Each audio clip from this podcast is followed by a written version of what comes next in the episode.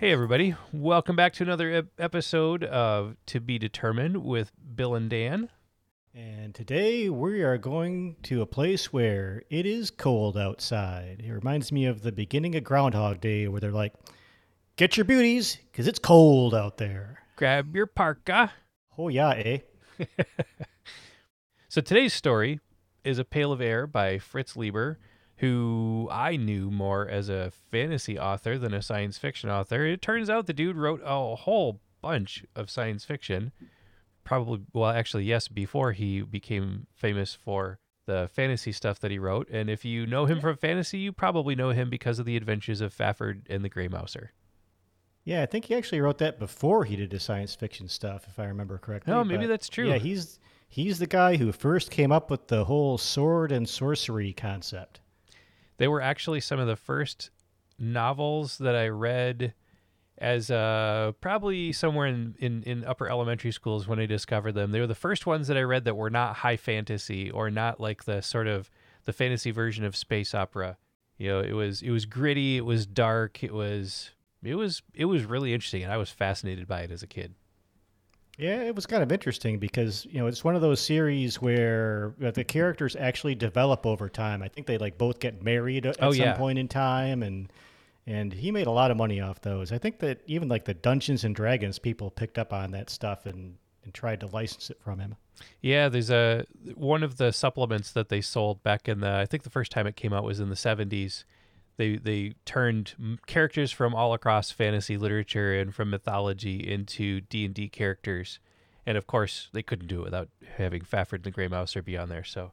so this all has absolutely nothing to do with the story we're actually supposed to be covering, which, as you said, is A Pail of Air.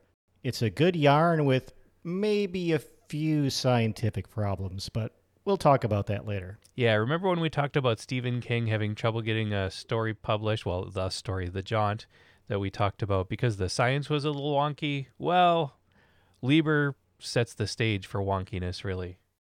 Well, it was nineteen fifty-one, so maybe the standards were a little more lax back then. Nah, who knows? Regardless, it's a good story. It's an interesting story, and it's very you know, very much in the realm of, of the post-apocalyptic kind of stuff. It's probably one of the earliest post-apocalyptic stories that I've ever seen. And a very small post-apocalyptic society it is, with only four people, well, at least for the majority of the story. We have the, the narrator, who is a ten-year-old boy who has no name. I keep, for some reason, wanting to call him Bud. I don't know why. And I also didn't know he was ten years old because that little fact is left out of the version of the story that I have, but we'll also get into that later. Um, so in addition to the narrator, we have Pa, whose real name is Henry, a former scientist, and then Ma and Sis. So yes, Pa, Ma, Sis, and a boy with no name. Very and quaint. That's it. Very nuclear family. And they think that they are the last four survivors on planet Earth, and they're trying to figure out, well, for, their their main effort is just to survive. But Pa holds on to this notion that they might somehow survive long enough that they, well, might discover other people or that they might somehow find a way to start rebuilding society. But at the very beginning of the story, you've got the, the main character going outside and scooping up a pail of air, which, of course, is the title of the story, and kind of sets the stage for why do you have a pail and how do you scoop up air, which they describe in great detail later on in the story. But we find out, again, everyone on Earth is dead. These four are the only ones left around. The ground is covered with layers of frozen air, four stories deep. You know, the narrator, while he's getting his little pail of air, is startled. He thinks he sees like a light wandering around off in the distance and starts to mention a little bit about what happens, where he talks about that the Earth has, quote-unquote, gone away from the sun. Yeah, and so one of the things that happened was that the atmosphere froze, or the atmosphere was disrupted. Well, I think it was a little of both. So basically, after the, the guy, after the kid goes out, gets his little bucket of air, he goes back to this place that's called the Nest, and this is where he lives with the other characters, Pa, Ma, and Sis. And the Nest is, it's an old, broken-down apartment building, and they live inside it with I think like thirty layers of blankets that are hung around the ceiling and walls and floor to kind of insulate them from the outdoors. They've got a, a fire going in the middle. Uh, they have a bunch of clocks, which they constantly watch because there's no longer a sun or a moon. And we find out that the reason they're getting these buckets of, of frozen air from outside is they bring them in, and as the air melts, it provides oxygen that they then use to breathe. You know, they, they mentioned that the outdoors is now a basically just layers of frozen elements because it's so cold, right? All the elements froze. Uh, they previously met up the atmosphere, oxygen, nitrogen, so on and so forth. Oxygen and helium are on top, being the last ones to freeze. And he mentions that, that Pa actually compares it to what he calls a pussy coffee, which means something completely different, but we can talk about that later as well. Right. And so the idea behind this is that because the the, the elements freeze at different at different temperatures, like Dan was saying, that they scoop up like this frozen air and carry it back. And and they just keep buckets of the stuff around. They and they have they've gone down into the cellar of their building and they've retrieved a whole bunch of charcoal that was left behind, and they keep buckets of charcoal there as well. I was gonna say the the nest. If you're having trouble imagining this, think of it as the most amazing blanket fort you have ever seen or have ever heard of. Like it's where at the center, yes, there's a little opening and it's just layers and layers of, of blanket wall all around them. And they've, yeah, like Dan said, they've got their their, their sleep rolls and their little kitchen and, and the whole bit yeah, there. They've got right like inside. Old cans of food that they've salvaged somehow, and that's how they live, is on all this, you know, frozen canned food. Yep, and they just, they bring stuff into the nest and it thaws out.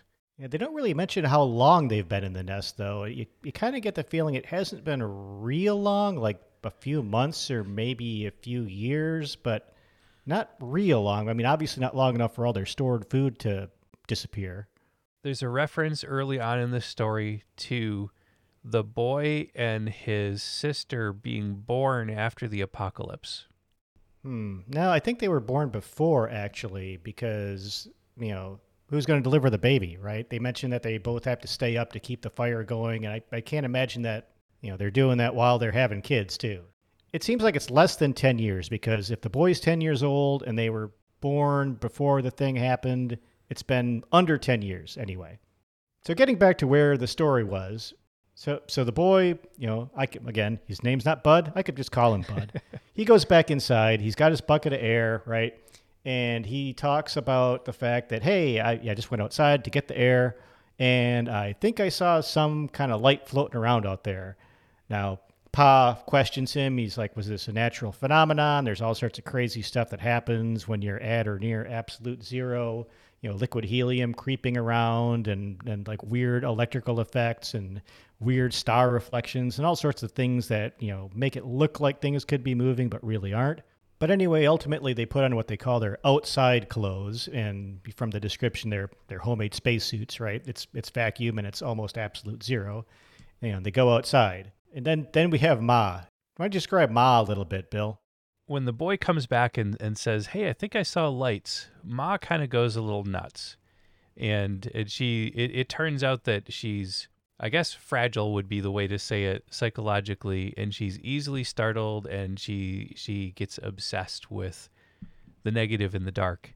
And yeah, so she seems a little over the edge. Yeah, yeah. So later on we learned that, you know, she didn't she wasn't always that way. Once upon a time, you know, she was really strong and really stable, and they wouldn't have survived without her being like incredibly strong and, and resourceful and all of that. But it's kind of taken a toll on her, is kind of the the the I guess the what we're supposed to take from that. So the boy and, and his dad get into their spacesuits, which are made from things like plastic buckets and, and duct tape by the sounds of it. Not that there was duct tape back then, or back when Leiber was writing, but it was something along those lines. There was probably some duct tape around. Suffice to say that they wouldn't be hermetically sealed or anything like that, but the, the oxygen that's trapped inside the suits while they're putting them on sustains them long enough to go out on short excursions. So when they're out on that excursion, Pa explains to the boy that Mom used to be much more stronger and resilient, but that he says, you know what, let's not, let's let's keep this to ourselves, this whole thing about the possibility that there are other people out there. Yeah, and, and Ma's kind of almost afraid that aliens are going to show up one day and from, you know, they know everybody else is dead. They talk about hearing the last people on the radio go out, and that, you know, they're they're absolutely convinced there there's nobody else out there. So yeah, they go outside to investigate this light, and, and there's a lot of detailed storytelling about what actually happened and how it happened. Right, you you get this idea, or, or he tells us that the Earth was pulled away from the sun, pulled out of orbit by this dark star, and is moving away from the sun. You know, they're in a frozen, earthquake-twisted cityscape that was caused by the catastrophe when the sun pulled the Earth away. There's all these earthquakes, and everything got destroyed. In any event, they go out there and they don't find anything. You know, Pa mentions, hey, if you see anything else out here, you know, Ma's a little fragile. Just just don't bother, you know, setting her off. One of the things that's interesting that we learn along the way here is that Pa used to be a scientist, and that he was one of the people who was part of a crew that understood that things were going wonky, and that that there was a lot of a lot of destruction on the way, and they built what they thought would be a catastrophe-proof bunker, a safe spot for people to get into. And then as the first round of, of earthquakes and catastrophes hit, the bunker was actually destroyed. All of the other people were killed. And so Pa was able to, you know, by whatever means... And he throws this thing together, right, with whatever he has yeah. on hand. He grabs a bunch of blankets, anything he can think of to do insulation and keep them warm. All this stuff is, is just sort of thrown together in a makeshift way. It's barely enough to survive, and they're doing the best they can to keep it going. And so... while he's explaining all of this stuff, you know, telling the story all over again, they hear noises from outside the blanket fort, from outside the nest. And Pa, like, grabs, was it a baseball bat or a wrench yeah, he had or something? A hammer. Yeah, but he's not right. obvious about it, right? He's telling his yeah. own story. When when they go, actually, when they go back inside, it, it's really tense. You know, Ma's all freaked out about it. Sis, who we don't really hear much about it, probably seems freaked out. The boy's freaked out. Pa may or may not be. We can't really tell. But anyway, everybody's kind of looking at each other like, uh-oh, you know, what, what something's wrong. And to relieve the tension, the boy says, hey, Pa, kind of, can you tell us the story again of how all this happened? How did the dark star get us? And, and Pa kind of says, okay, well, I've told the story a million times before, but I'll tell it again. Starts describing how the world used to be, you know, the sun, the moon, the stars, and everybody doing their own thing. The boy's like, I don't believe any of this. This, this makes absolutely no sense, because he has no experience with that environment. Right. And it just sounds crazy that there's this world full of millions and billions of people who are, you know, fighting for resources and doing all these crazy things that humans do. Yeah, the only way that, that the boy knows anything about the world are through the stories that his Pa tells. And... you know, it, it, like I said, you know, if if that's all you know, that's all you know. And he's always fascinated by them, always loves having the stories told. But regardless, you know, now as as this telling is going on, like I said before, the we we start to hear noises in the outside, and, and, and there's this this assumption begins to form that somebody is working their way through the, the layers of the blanket fort. And sure enough... somebody or something. Yeah, somebody or something. Yeah. They're not really sure, but there there's this moment of anticipation, and there's this sort of, nobody wants to talk about it, but everybody knows that something's about to change and something's about to happen.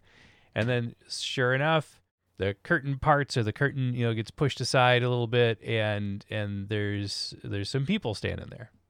Yeah, they're not really sure what's coming. I mean, the... The boy, for a while, he's, you know, conjuring up in his imagination this whole idea that the frozen figures and all the corpses he's seen on his various trips outside are coming back to life, and they're going to storm the nest like some weird zombie, frozen zombie apocalypse thing. But as it turns out, right, they they are startled, the, the blankets pull back, these lights are shined in their eyes, and all of a sudden they realize, hey, they're not aliens after all, they're other humans in spacesuits. Yeah, and they've got real spacesuits, not not homemade buckets and, and so on. Uh, but it's these people that it turns out have been have been going around the Earth in their rocket, and as they as they cruise by cities, they scan the cities for heat signatures. Yeah, these are these are survivors from apparently Los Alamos National Labs, a nuclear research center, and they had all the materials on hand when the, the catastrophe came. They could make Uh, you know, nuclear power from plutonium and uranium around the facility, and they've apparently built this uh, sort of very, I guess, comparatively high-tech civilization or little outpost where they can survive, and they've been using the technology they have to go around the earth and pick up survivors. They're flying over whatever city these people are happen to be in, see a heat signature, and start looking for it. They're like, I don't know why there's a signature here. It seems to be completely abandoned, but they they come upon the nest. Yeah, and they make reference to have having rescued pods of people from somewhere in France, and and I forget where the other Hawaii. one was. Yeah, something like that. And and but anyway, so here they are. They they there's this faint heat signature, faint because of the nest, um, but they they find their way to it, and it turns out they land in the wrong building, or, or they're exploring the wrong building, and that's where the boy saw them in the first place. So they finally narrow it down. They get on the right the the right side of the block, and they make their way in. And they basically explain all of this, and they say, so, we're here to rescue you. Come with us. And and they're not sure. It, it, it's it's a it's such a curious response. Like, none of them are sure that they really want to go. Like, they want to go, but then they're not sure that they're ready to go just now. Yeah, they put all this time and energy and effort into staying alive in this, this nest shelter for so long. They're almost afraid to, to leave it, or they think it's almost criminal to abandon it after all this time they've put into to keeping it going. They say something like, it just seems like a shame to let this fire go out that they've been tending for years and years and years. And on that note, the people who show up in their spacesuits that are spacesuits, spacesuits that are hermetically sealed and, and all of that, they can't believe that these four people have survived without The, without the ability to, you know, to, to seal themselves off from the lack of environment or the lack of atmosphere around them. And and they just, they, they're just absolutely astounded. It defies scientific reality. I think the terminology Fritz Leiber uses is double flabbergasted. Yeah, there you go. So they have defied not just all of the odds, but scientific reality to survive the way that they have. And nonetheless, The the four survivors that we originally met in this story are, as we said, they're they're reluctant to go. So the, the people agree to leave them behind, but come back to get them later on so that they can have some time to, like, I don't know, get used to the notion of, of leaving and to uh, prepare themselves to do so. And doesn't Ma say something like, what would I wear? Yeah. That's some she crazy asks thing about like, fashion. I'm going to be rescued after ten years of being isolated, and I'm worried about what to wear to go to civilization. Just yeah. Yeah. And, and all of that said, though, that that's basically the, the, the story kind of... Yeah, it kind of leaves it, you know, open as to what actually is going to happen. Are they going to go to the, you know, go meet the other survivors? Or are they going to stay in their shelter with maybe some help from the other survivors? Are they going to, they mentioned something about maybe turning their little outpost into like a, a place to do survival drills or something right, like right. that. But it's, I think the, you know, where the the story comes to the climax is when you real that the, the family realizes they truly are not the last people left on the earth, and the burden is no longer on them to continue humanity. Yeah, and so one of the people that shows up is a woman, uh, you know, a, a youngish woman, but uh, you know, somewhere in her twenties or whatever. And near the end of the story, the boy has this curious thought of, well, gee, I wonder if this woman would wait for me, you know, the implication being that, you know, he could marry her someday. He's only ten now, but in ten more years, you know, he'll be twenty. And see, that's the first thing. Well, that, that's when I first realized that the version of the story I have is different than the version of the story that other people have, because they kept making references, you know, in our research to a ten-year-old boy. Well, here, let me read how mine ends. I guess he's right. You think the beautiful young lady will wait for me till I grow up? I'll be twenty in only ten years. That's how mine ends. Yeah, that's where you get the knowledge that he's ten years old. Now, this is how mine ends, right? It says, I guess he's right. You think the beautiful young lady will wait for me till I grow up? I asked her that, and she smiled to thank me. And then she told me she's got a daughter almost my age, and that there are lots of children at the atomic places. Imagine that. Oh. Completely different ending. Yeah, so that ending is the first ending that I remember. So I'm I'm reading in a different version than when I first read the story. So that's curious, because I wonder why there are multiple versions that are out there, at least two versions. I don't know. And I once I found that out, I started looking for some other differences. I think there's when the they describe how the Earth is captured by the dark star, they call it the Big Jerk or something like yeah. that. Yeah, yeah, the Big Jerk and is in this in, one too. In this version, it's called the Big Swoop.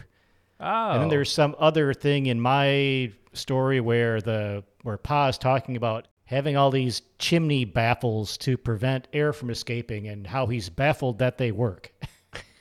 So, no, I, I don't know, Fritz Leiber's just like, oh, I, I I forgot a few things I wanted to put into the story, and twenty years later, when my anthology was published, somewhere in the early seventies, that, that he's like, I'm going to make some differences.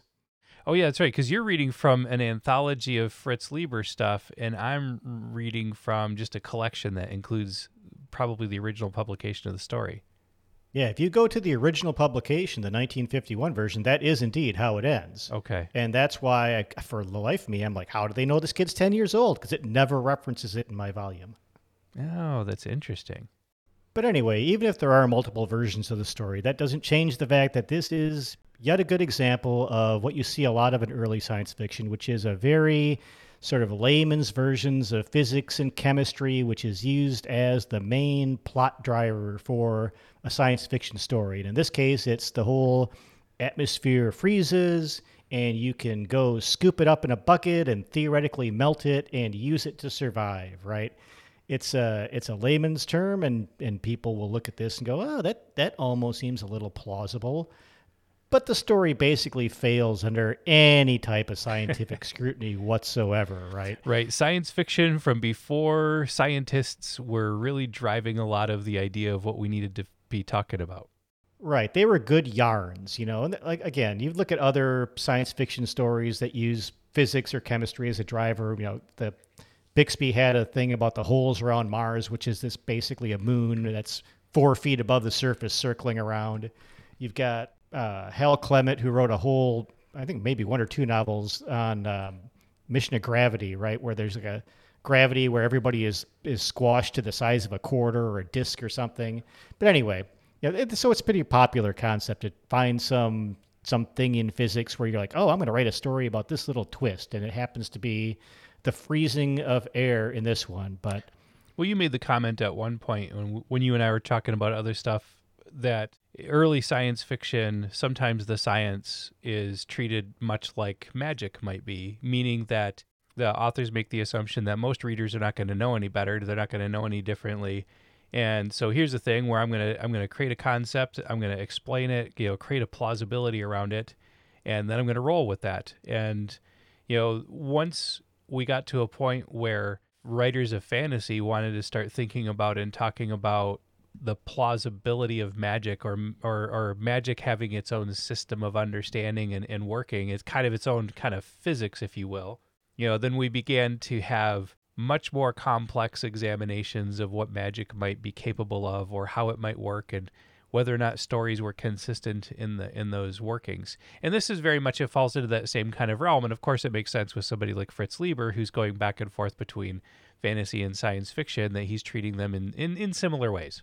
And nowadays you got people writing about the physics of Star Trek, right? Right. How did the transporter really work? How can the warp drive really work? All these things that were originally just, they threw them out there as plot devices and no one cared about the physics. And certainly in this story, no one cares about the physics because you look at things like heat retention and airflow and atmospheric regeneration.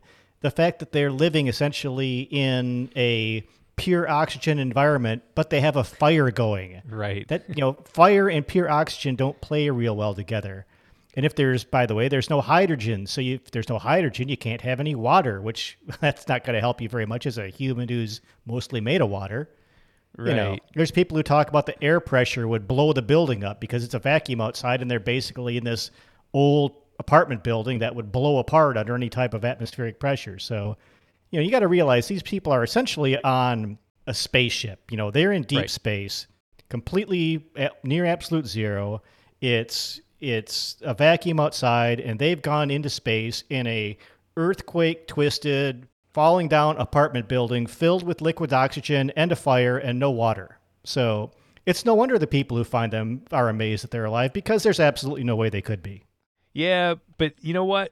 There's a whole lot of science fiction and, and even a lot of contemporary science fiction where we're meant to just like turn a blind eye to reality and, and just, you know, let it be that these people somehow survived because of ingenuity or adaptability, or just they beat the odds, whatever that might mean.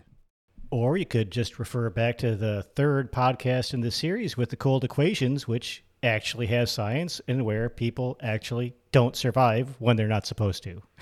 Yeah, because eventually science fiction has this swing into the, you know, the cold, hard science where everything had to be scientifically plausible. And, and of course, that's a good thing, you know, but where there's a, there's a lot of stuff then where it is predicated upon the science being right, where in this case, it doesn't matter. So so we've pretty much well established that the science is inaccurate, and there's a, probably a few other things we could look at in this story that sort of date it in the, you know, late forties, early fifties time frame. The, the idea that they're going down in this apartment building to, to get shovelfuls of coal to burn, you know, that, you know, at the time, sure, you know, plenty of apartment buildings were powered by coal and heated by coal basements, and And this does kind of place it firmly in the nineteen fifties. We talked a little bit about the nuclear family, mom, dad, you know, Billy and Susie, one boy, one girl, and that's the, those are the protagonists of the story. But aside from that, I don't know too much that would date it to the point where it's unreadable, it, no, physics aside. I mean, I suppose the the one place where we made reference to, to mob kind of losing it or becoming what might have been the stereotypically flighty hysterical. or, or yeah, hysterical. And yet I think Leiber tries to redeem himself with that by, by Pa saying, you know what, if it wasn't for Ma, we wouldn't be here. So like, he's, he's just saying, you know, she's, she's done too much. She, she's seen too much and she's having a hard time right now, but don't, don't judge her for that. So even when he takes that turn into that possibly dismissive fifties, you know, aura or not aura atmosphere toward women, you know, even he then challenges it and says, yeah, but you know, that doesn't really apply here. And one thing we didn't really talk about much is there's a section in the story where Pa kind of goes into the philosophy of why he's actually keeping everybody alive. What's the point, right? He knows everyone is dead. And he kind of goes into this little philosophical, rather simplistic argument, in my personal opinion, that that life is good and life needs to be preserved, and that's why we're going to keep surviving against all odds. And that's really the only explanation he gives, right? That life is good, and because it's good, we should try to keep it going as long as possible. Because something might change. And then, of course, something does. It does. So self-fulfilling prophecy there. So, of course, by now, the listeners who have gotten this far are still wondering what the reference to the Pousse coffee is, because that's really the hook in this story. I sure as heck didn't know what it was when I first read this story. And in fact, until probably a few weeks ago, I still didn't know what it was. It turns out it's a reference to a French drink called a Pousse cafe. And you actually found a recipe for it. And I'm actually probably butchering that pretty much because I don't speak French. And yes, you can find the recipe online, as you can with everything nowadays. It is essentially a layered cocktail drink that was popular in France and came over to America, probably in the early fifties. I don't know if these French things were super popular, and that's why Fritz Leiber would assume his audience knew what it was. Right. But um, did Fritz Leiber anyway, himself drink them? I don't know. It is entirely possible. But what they say, it is a layered drink, which is why they refer to it in context of the layers of the atmosphere that are frozen. And uh, the the comment I the comment I read is that it takes a steady hand and a strong stomach to make it because it consists of grenadine, maraschino liqueur, creme de mint, creme de violette, yellow chartreuse, and brandy. Oh. None of which seem like go together in my stomach, at least. No, that just sounds vile to me. the I've had everything but the creme de violette or whatever it is, and I cannot imagine wanting to put all of those things together at the same time in my mouth. Well, you you know the only reason they picked these was because there are a number of alcohols that layer, or a number of liqueurs that layer, and they probably just said, what are the seven liqueurs we can find that actually can layer in a glass? Oh, take these seven. Yeah, you know, these are all liquors and liqueurs that are that are rather sweet, generally speaking, so they would be easier to layer because they'd have a, a little greater viscosity to them. You know, that doesn't necessarily make them good to drink together, but it makes them easier to layer. and it looks really cool in the pictures. Right. And that's, of course, what matters. Well, probably the other thing that matters is we should look at this story like we normally do on our wonderful, hmm, whoa, what the fuck scale. What do you, I'm, I'm going to, I'm going to punt to you to begin with on this one. I'm not going to let you throw it to me first. What do you think uh, about this, man. Dan? You know what? It's almost none of them, to be honest. I, I didn't get a whoa. I didn't, well, there, most of my what the fuck was just thinking about the physics as I was yeah. reading it. And it is a post-apocalyptic story, right? There's lots of them. And it's it's what I would call a good yarn. That's a good punt. Yeah. It is it is genuinely difficult to categorize in, in any way, shape, or form. I mean, it's it's even a little vague or sketchy on the notion of whether or not it's science fiction when you look at the science being so bad and the science being so wonky. It's definitely fictional. Yeah, well, there there it's is fic- that. It's not science fiction. It's fictional science. There you go. It's science fantasy. So, you know, on, on that note, yeah, I, I, I scratched my head a lot reading this one. I liked the story, but at the, the writing same, is great. Yeah. I mean, I, I love Fritz Leiber, but at the same time, I, I, I kind of find myself questioning why, why, why do I like it? Dude, what were you thinking? Yeah, I know. But come nonetheless, on, Fritzy, baby. I, you know, but I, I think it's cool, like we mentioned earlier, that it has to be a relatively early post-apocalyptic story. I mean, we, we were not yet, in nineteen fifty-one, we did not yet have the same kind of dark sense of of doom and gloom that emerges, especially in the in the sixties. So yeah, it's a very optimistic story. Yeah, it, it's peculiar, and and you're right. It, it I, I don't know that that Leiber thinks it's going to make us think. I don't know that Leiber thinks it's going to like impress us with the science. Well, Leiber died in nineteen ninety-two, so we have no idea what yeah, he was thinking now. We can't ask him now. Yeah, so instead of being, hmm, whoa, what the fuck, it's more like a uh, head scratcher for me. I create a new category.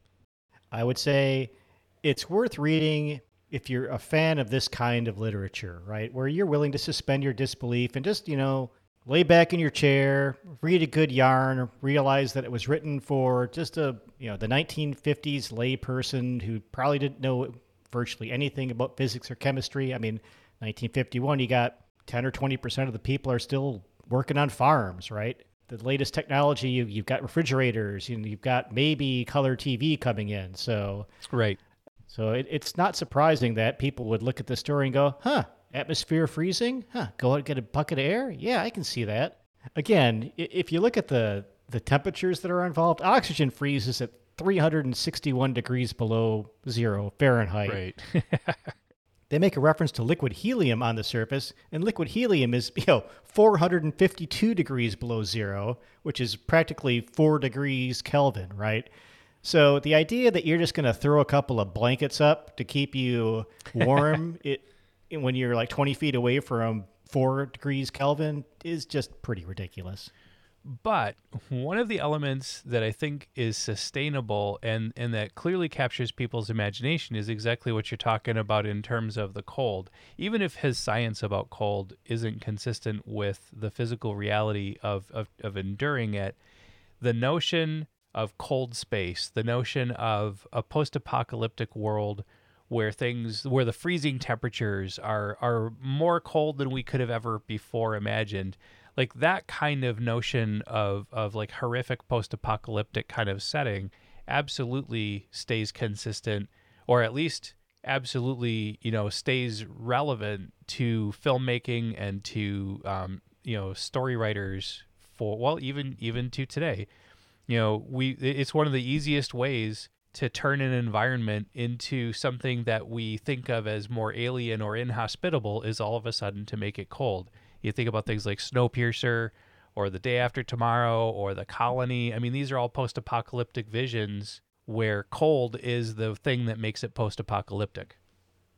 And that probably all comes out of the whole idea of nuclear winter that we all heard about absolutely years and years and years ago. Yeah. Whereas yeah. the... reality we seem to be facing from a climatological standpoint nowadays is completely opposite. Right. Need more post-apocalyptic stories about blazing heat. Yes.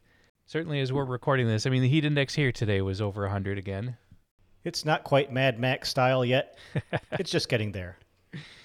That's right. I think, you know, Mad Max outfits might be cooler when it comes to post-apocalyptic, but, you know. I don't know. Assless leather chaps are not comfortable probably no matter what the climate is, so. Well, you certainly don't want to be wearing those when it's four hundred below. And, of course, that's why you listen to this podcast, for the friendly advice and useful advice that we dole out every so often. Yes, because you can't survive an apocalypse without listening to us first.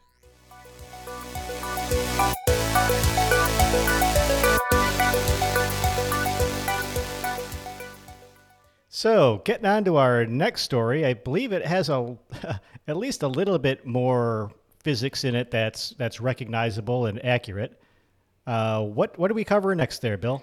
Our next story is Inconstant Moon from Larry Niven, and, and absolutely, it, it it's much closer to The Cold Equations than it is to A Pail of Air.